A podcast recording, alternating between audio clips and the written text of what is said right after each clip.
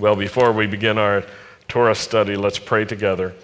Baruch atah Adonai Eloheinu melech ha'olam asher kidshenu v'tzivanu la'asok b'divrei Torah. Blessed are you, Lord our God, King of the universe, who sanctifies us with his commands and commands us to engross ourselves in the words of Torah. Amen. We have been talking in recent weeks about right understandings and right attitudes between Jews and Gentiles, how challenging it was in those first years for the first generation of Messianic Jews to deal with how to think about Gentiles coming into the kingdom of God and how to have the right attitude.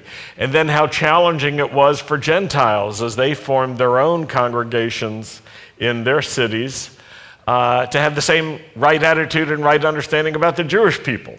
We talked about how 2,000 years later, you'd think we'd have had enough time, enough practice to have gotten everything right. But believe it or not, we're still working on the very same things. God, in bringing Jews and Gentiles together, did something that neither party was really anticipating. Do you know that the Gentiles were not just sitting around all over the globe saying, When are the Jewish people going to bring us good news about salvation? And in the same way, the Jews were not anticipating what, what could possibly connect what was going on in their spiritual world with the spiritual world of the Gentiles. There had been conflict, there were times of peaceful relationships and mutual respect. But in general, nations during that time period thought of each other as adversaries. And they worshiped their own gods. If you were Egyptian, you worshiped your God. If you were uh, a Greek, you worshiped your gods. And if you were of Israel, you worshiped your God. But the idea that different nations could unite in worshiping the one true God, the God of Israel, this was not something that everybody was eager to hear and that everybody was anticipating. But it shows something about how God works. God works in unexpected ways, He works in surprising ways, and He works often in ways that are opposite to how we might think or how the world works. I'll give just one example Ruth.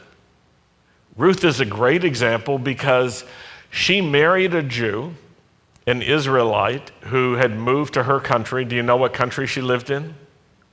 Moab. And he died, and so she was a widow. And yet she felt connected to the Jewish people. But you see, the Moabites were, were like a people that the Jews were not allowed to intermarry with. There was a commandment in the scriptures that said not to uh, marry the Moabites. And there were reasons for it. We won't go into it right now. But what's so surprising is this woman had a love for the Jewish people. She had a love for Israel, and so when she and her mother in law, Naomi, moved back to the land of Israel, Ruth remarries a, a man named Boaz, and he's part of the greater family. And together they have a child, and through that marriage of Boaz and Ruth comes the line that produces King David. And through King David comes the line that produces Messiah. And so that's surprising because according to the law, this marriage should never have happened. Do you see that? According to the rules and the regulations, things like this should not have happened. And yet God saw that Ruth had come out from under the curse of the law because she was choosing the God of Israel and choosing the people Israel. And so he worked through her to produce the line of Messiah. No one could have seen that happen. No one could have anticipated it. it, it did not make sense. And God often works that way. Think about King David. Do you remember when the prophet Samuel was looking for the next king and he went to the household of Jesse? And he saw all of Jesse's sons, from the oldest down to the youngest, he thought. And none of them was the one that was chosen according to what the Holy Spirit was showing him. And so he thought there must be another. And the, the family finally said, Oh, yeah, there is one more, you know, like the little guy the squirt. He's out there taking care of the sheep. Samuel goes to see him, and it's young David. And it turns out the Holy Spirit says, This is the one. The youngest was the one. That shows how God often works. He does surprising things. He, he works in a way that's contrary to our normal understanding. And he does many great things in the most difficult of circumstances. He uses our weaknesses to reveal his strength. He uses our needs to reveal his provision. Now, tonight I want to introduce a fantastic Hebrew word. Sandy and I learned this word when we were in Jerusalem years ago. One morning we were having breakfast at a cafe on uh, Emek Street in the German colony. Kafit is the name of the cafe. And it's a wonderful place to eat. It's like a Jerusalem institution, it's a dairy restaurant. That means that they serve uh, dairy dishes and fish dishes, but no meats. And we were staying nearby in a little apartment that we rented for a trip uh, because we, we prefer that over staying in hotels. And we just walked to this Kafit, that was the name of the restaurant, and we wanted a cappuccino. And this was, I think, in the early 90s, if I remember right. And it was before a lot of places were serving cappuccino. And so Sandy described to the waitress what she wanted because the waitress didn't know the word cappuccino. And so she described it. And then the waitress said, Ah, cafe hafuch. And we said, What does hafuch mean? And she said, It's uh, upside down. And you see, the way they make it in Israel is they heat up the milk, they make the froth, the foam, whatever it is, they put that in the cup, and then they pour the espresso shots in. And so for them, it's upside down. So say this word with me hafuch. You did pretty well. Okay, now take turns. Tell each other. Find someone you can practice this with. Because you do want to get this right. You don't want to mispronounce this word. Hafuch. Hafuch.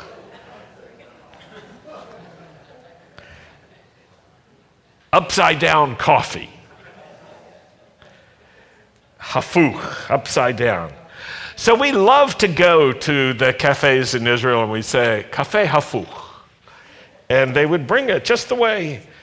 You see, Hafuch, it's a, it's a great word. It means upside down, it means inside out, it means flipped or overturned, and like the reverse of the way something should be. It comes from a root word, hafach.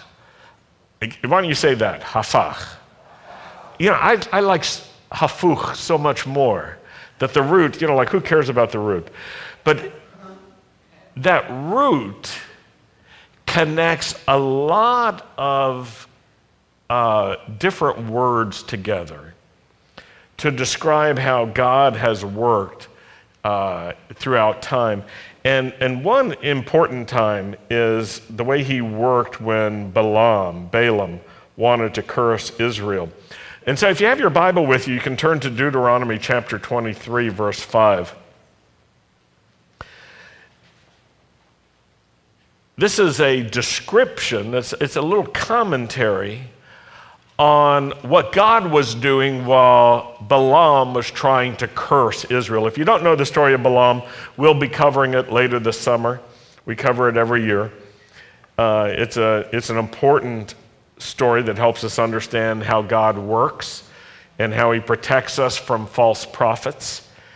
And Balaam had been hired to curse Israel, but it says in Deuteronomy 25, 23, verse 5, the Lord your God would not listen to Balaam, but turned his curse into a blessing for you because the Lord your God loves you. And the way the story goes is Balaam was being paid money to curse. He was, he was a prophet of sorts, and he was being paid money to curse Israel by the enemies of Israel.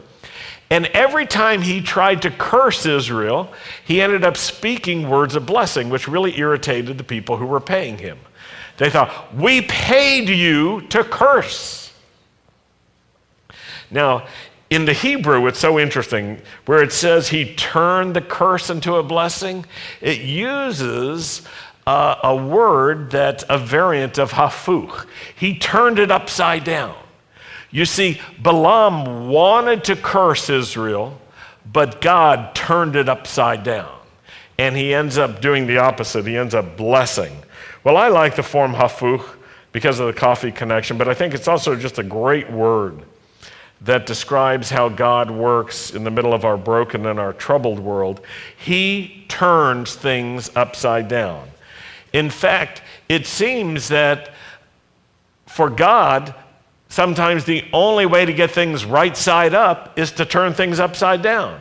He'll get his hands on things that people are doing and he'll flip it, he'll turn it, he'll make it different than it was, and he will bring something good out of it.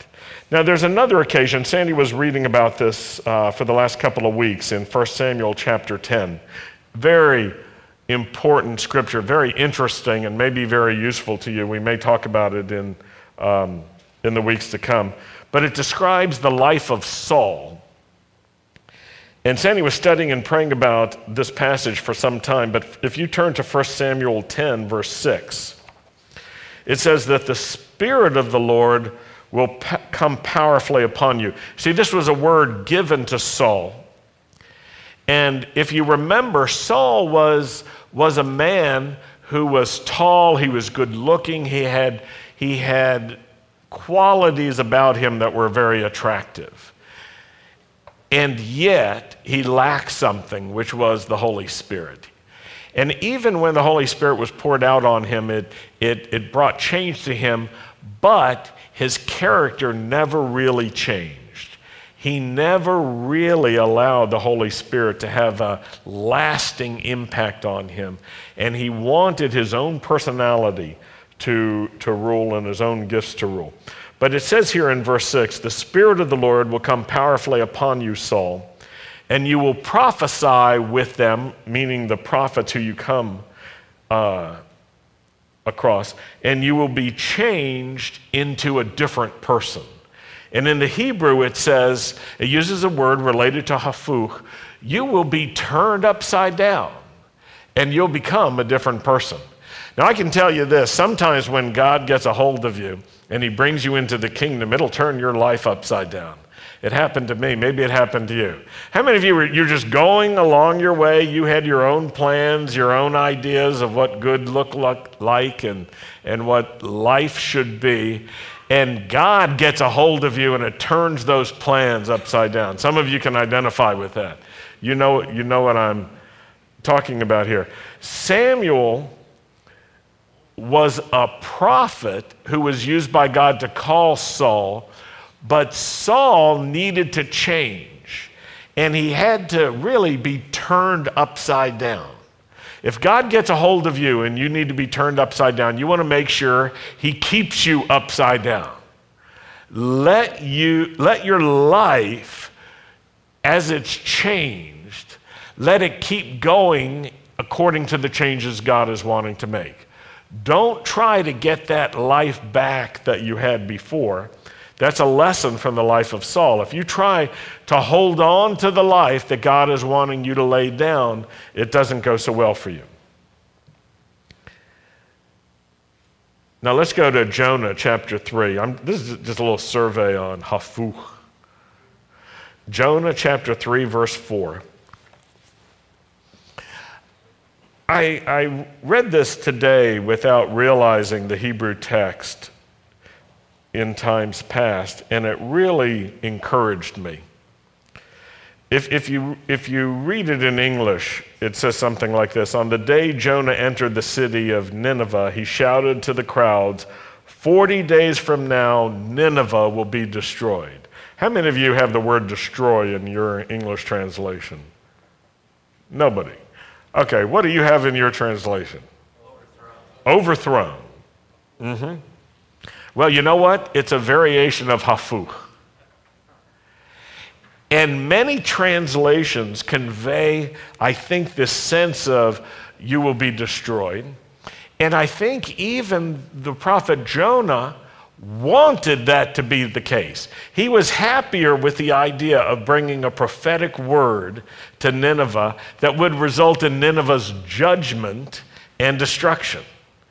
He was not happy for his assignment, but the idea that Nineveh would be destroyed, that was okay with him. But the Hebrew has this uh, double double meaning to it. Your city will be overthrown. How many of you have that in your translation? Let me see. Or, or over, what, what other words do you have? Overthrown? Okay. So a lot of you have that or something like it. But consider that the Hebrew is saying something like this 40 days from now, Nineveh will be turned upside down. That's actually what happened. You see, had they, had they ignored the word of the Lord, they would have been turned upside down one way that would have led to destruction. But they responded to the word of the Lord, and so they repented, and, the, and Nineveh was turned upside down another way. It was turned upside down because the people humbled themselves before God and began to submit themselves to God. Hafuch. Nineveh wasn't destroyed, but it surely was turned upside down. Now, it's not in the text, but the life of Joseph shows the same concept, the same principle of how God works by turning things upside down. And I think of the statement that Joseph made when his brothers came to him. It's recorded in Genesis chapter 50, verse 20. He's talking to his brothers, and he's already confronted them, and he revealed himself. You, you may know the story. This particular message does require that you have some familiarity with the scriptures. If you're not familiar with these stories, then it's important to go and become familiar with them. So you should know something about the life of Joseph. It's an important, um, important passage in the scriptures.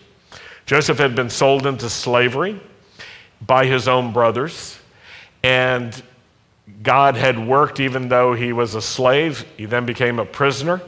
While a prisoner, he was put in charge of the prison, and then ultimately, through the hand of God, all of that was turned upside down and he ends up becoming the prime minister of Egypt. Hafuch, everything's upside down. But when his brothers are coming to him, they don't know who he is, and he knows who they are. He reveals himself and he says, I'm Joseph, your brother. And then he says, You sold me into slavery. That Joseph. And of course, that's not good news to them. They, they couldn't even speak when he began to reveal himself. But he makes this powerful statement in Genesis 50, verse 20. He says to his brothers, Even though you planned evil against me, God planned good to come out of it. And this was to keep many people alive as he is doing now, because it was during a time of famine. You see, Joseph knew this, this way that God can work, that he can get his hands on things that the enemy is wanting to use, and he can turn them upside down and bring good out of it. Joseph was saying to his brothers, Don't hold it against yourselves what you did to me, because God was watching over me and used your evil plans. He turned them around Joseph never says your plans were good. I want you to understand that because some of you, maybe you had experiences in your life where people, people treated you wrongly. They hurt you, they even did evil to you. And I want you to be able to know yeah, that was evil. But I want you to understand something.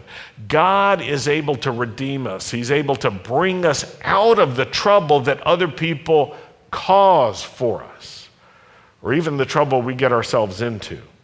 He's able to turn it upside down. In fact, the whole concept of redemption is, is based around this principle of a hafuch, turning things upside down. Slavery is turned into freedom, loss is turned into gain. There is an exchange that happens in redemption that is so critical and so important. You see, God often works in upside down ways. Imagine if you were Joseph in prison and you were just thinking, life is over because it's unjust. My own life has no meaning because I'm the victim of hateful family members. And I've been accused of things that I never did. Imagine if Joseph had that understanding that there was no further meaning to life, there was no purpose in life. You and I can fall for that. We can succumb to that kind of thinking. When we're in hardship, when, when we're under attack, or we've experienced betrayal, when we're experiencing loss of some kinds, when things are working against us, we can think it's over, we can think it's a settled matter, and yet God knows how to get his hands on our life. He knows how to gain the upper hand, if you will, and to do hafuch, to turn things upside down. He uses David, son of Jesse, to defeat Goliath the giant. He uses Abraham and Sarah, who cannot make a baby together. And in their old age, they become father and, and mother, and they bring forth a son, Isaac, through whom the covenant will be passed. He uses Israel and Egypt, think of that, a small and enslaved nation, to become the mighty people of God and to bring forth Messiah, light to the world. God uses the foolishness of the things of this world in order to reveal his wisdom. So maybe you've got a difficult situation. Maybe you've been in trouble. Maybe you've got something and you can't imagine how something good can come out of it. God knows how to make hafuch, how to make things upside down, how to turn them over in order to set them right. When he came down to earth and he took on a human body as a baby to become Mashiach, the Messiah, Melech Mashiach, King Messiah, that's hafuch. That's upside down. That is not what people were expecting. People thought King Messiah will come how? As a mighty king. He'll come in what way? With military victory. He'll come and he will accomplish everything visibly and obviously now. That was the hope. That was the expectation. Even though the scriptures taught that Messiah needed to suffer, no one wanted to believe that part. That was too tough. Because how can suffering be associated with the victory of Messiah? It would take time to learn about that. You see another picture of Hafuch upside down in this week's Haftorah portion from Jeremiah. God instructs Jeremiah to, to redeem a piece of land from a relative. A relative has lost the land, and as a kinsman redeemer, Jeremiah can purchase it back and return it as property to his greater family. But God tells Jeremiah to redeem that land at the very time that Israel is about to be taken captive after being invaded. To, at the time they're about to be enslaved and then carried away into exile. So, can you imagine all you guys who like to invest, all you people who like to get a return on your money, if God said to you, I want you to buy right before the bubble bursts? So, pay that high price, and then the bubble's going to burst. How many people lost money uh, on anything you owned in the last five years? Almost all of us, right? Okay, imagine if you knew the bubble was going to burst and the Holy Spirit came to you and said, Put everything you've got into housing. It'd be terrible, wouldn't it? In a sense, that's what God was doing with Jeremiah. Redeem this land. Why? Because it's hafuch. You see, God knew something. Redemption was going to come. The victory of God was going to come. And he made a promise to Jeremiah to be conveyed to all of Israel. This trouble that we're going through will come to an end and we will be restored. Redemption will be accomplished. You see, in this way, God made a promise. Redemption has been accomplished, but it will only be visible in the future. You know, God does the same thing with Yeshua. He brings redemption to everyone, even though it looks like the world is in miserable shape right now. It looks like sometimes, do you ever wake up and think it couldn't get worse? You, and then, you know, the next day you say, well, it did. There are, there's evil afoot. The world is broken. There's a lot of trouble. And just when you think the last chapter of trouble has been written, there's yet another chapter. God makes a promise to Jeremiah redemption has been accomplished. How can I know that? because I told you to act as a redeemer. Buy that land, redeem it, take the deed, keep it, bury it. It's, it's a deposit, it's a security for you. I will redeem, I will bring out. God knows how to, how to make things right side up by turning them upside down. There are times when our lives seem to be going in a direction where we can't even imagine how can good come out of this. And then there's one day and something changes and it's turned upside down. Or there may be times when you're in the middle of a battle, when, when you're in the thick of situations and it seems upside down, and then you realize God's working in this situation already. That's what happened to Joseph. Before his brothers even came, he knew God was working. And he kept giving God his best and everyone around him his very best, anticipating that God was still good. When you're in trouble, you might think, oh, I know he's good up here. But down here in the heart, it doesn't feel like He's good. Some of you have situations that don't seem right. Maybe someone's planned evil against you. Maybe fiery darts are being shot at you. Maybe some evil plans have been accomplished against you. How many of you can relate to this fiery darts thing? You, you've experienced it recently. You felt those spiritual attacks coming at, at you, maybe towards your mind, maybe towards your heart, maybe towards your body. How many people have had to deal with that? You see, you might think, there's nothing I can do, but I want to tell you there is something to do about fiery darts. God has given you the shield of faith that extinguishes the fiery darts. The hard thing to do is to lift up that shield. Not any shield, but the shield of faith. That's the only one. To put your trust in God and to see that the darts can be extinguished. I, there have been times when I've taken a few darts. I could feel the, the, the fire. I could feel the pain of it all.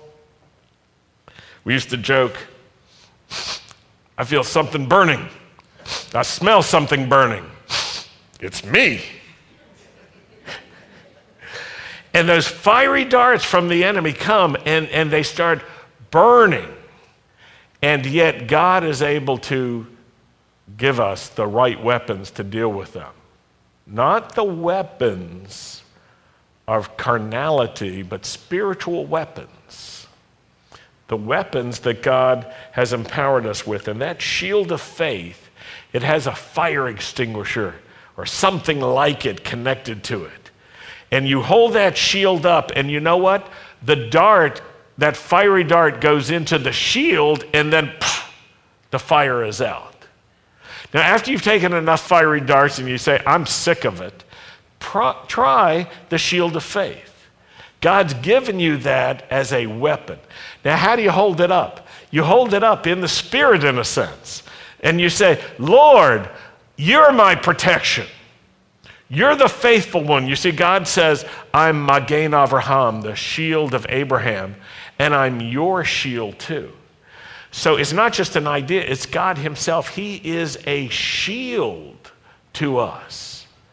And we say, Lord, you're my shield, you're my protector. You're the one who, who rescues me, you're the one who redeems me. Your shield extinguishes the fiery darts.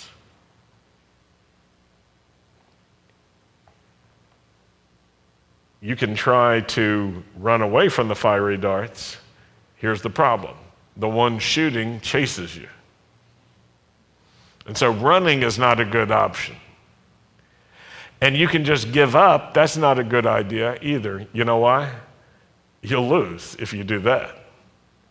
So you've got to learn the weapons of warfare, to use the weapons of spiritual warfare that God has given to you. And one of those great weapons, the shield of faith, will protect you. I got a call recently from another rabbi who was going through a real battle. It was taking a toll on him and his wife. And after we talked about it, I asked if I could pray for him. And I just prayed in the name of Yeshua and lifted up that shield of faith to extinguish the fiery darts. And at the end of our time of prayer, he was beginning to get his victory. You know, when you're under attack, uh, it's hard to think clearly. Isn't that true? And when you're under attack, it's hard for your emotions to be in the right place. Isn't that true? And so you can't just be taking the blows and, and expect to think clearly and expect to feel the right way. You've got to get the protection. I love I love something Jeremiah says. After God gives him this incredible instruction, and, and the prophecy that goes with it Israel's going to be invaded, Israel is going to be defeated, Israel is going to be enslaved, Israel is going to be carried off. Now, does that sound like good news? It wasn't good news. But then he's given this instruction redeem that land. Why? And here's the answer redeem it because there will be a day of restoration. You redeem it because I'm working for the point of redemption. And you know what Jeremiah says as a result of that? He says, Ah, Lord God, you've made the heavens and the earth by your great power and by your outstretched arm. Nothing is too difficult for you. Great and mighty God, great in counsel, and mighty indeed. I love that song based on this. Nothing, nothing, absolutely nothing is too difficult for you. As, as Jeremiah is declaring that, you know what's happening? His confidence in God is building up He understands what God wants to do and he's agreeing with God, and his own faith is rising up. And that faith becomes a shield. It's a faithful shield. And then, just last words Jeremiah had said these things earlier, but now he was actually walking in them himself. Jeremiah chapter 17, verses 7 and 8. Blessed is the one who trusts in the Lord and whose hope is the Lord. He will be like a tree planted by the waters, which spread, spreads out its roots by the river. It will not fear when heat comes. Its leaf will be green. It will not be anxious in the year of drought, and nor will it cease from yielding fruit. As he begins to say, Ah, Lord God, you've made the heavens and the earth by your great power. You know what's happening? He's putting this into place. He's trusting in the Lord. His hope starts rising up. His roots are going down and they're taking in the, that spiritual, refreshing drink that comes from the Lord. He is moving in the power of God and it equips him for the victory that God has for him. I want to pray for anyone right now who's got a situation that needs to be turned upside down in order to get better. If your situation doesn't look good, but you know God can get his hands on it, can I pray for you? Amen. If, if you've got a situation, you went one way and it didn't work, and God is going to have to turn it upside down. He can do it. I want you to understand that. He can do it. He can, he can redirect things for your good. Let me pray for you. Lord, I thank you. I thank you that you can turn things upside down. You turn Nineveh upside down. You turn Balaam's curse upside down. You have worked in so many and powerful ways that seemed impossible, unlikely, or were unexpected. And I'm praying now for the men and the women right now who have situations that, that need your hafuch, your upside down work. It looks like it's going in one way, but you're going to turn it into another. I pray that you will give that hope and that confidence Jeremiah had, that you'll give that perspective that Joseph had and that you will allow your children right here in this room to experience the flip of God in their lives, turning everything upside down so that it's finally right side up and working the way you want. Pour out your grace, pour out your favor, pour out your courage and your hope. I pray this in the name of Yeshua. Amen. Amen. Let's close with Aaron's blessing. Please rise. If you're all by yourself, just move around a little bit so you don't have to stand alone at this moment. Yivarechecha Adonai v'yishmerecha. Ye'er Adonai panavelecha v'yichunecha. Yisa Adonai panavelecha v'yasem lecha shalom. The Lord bless you. The Lord keep watch over you and protect you with his shield of faith. The Lord cause the light of his face to shine upon you. The Lord be gracious to you. The Lord lift up his face to you and give you his shalom, his peace, in the name of Yeshua, the Prince of Peace. Amen. Shabbat Shalom.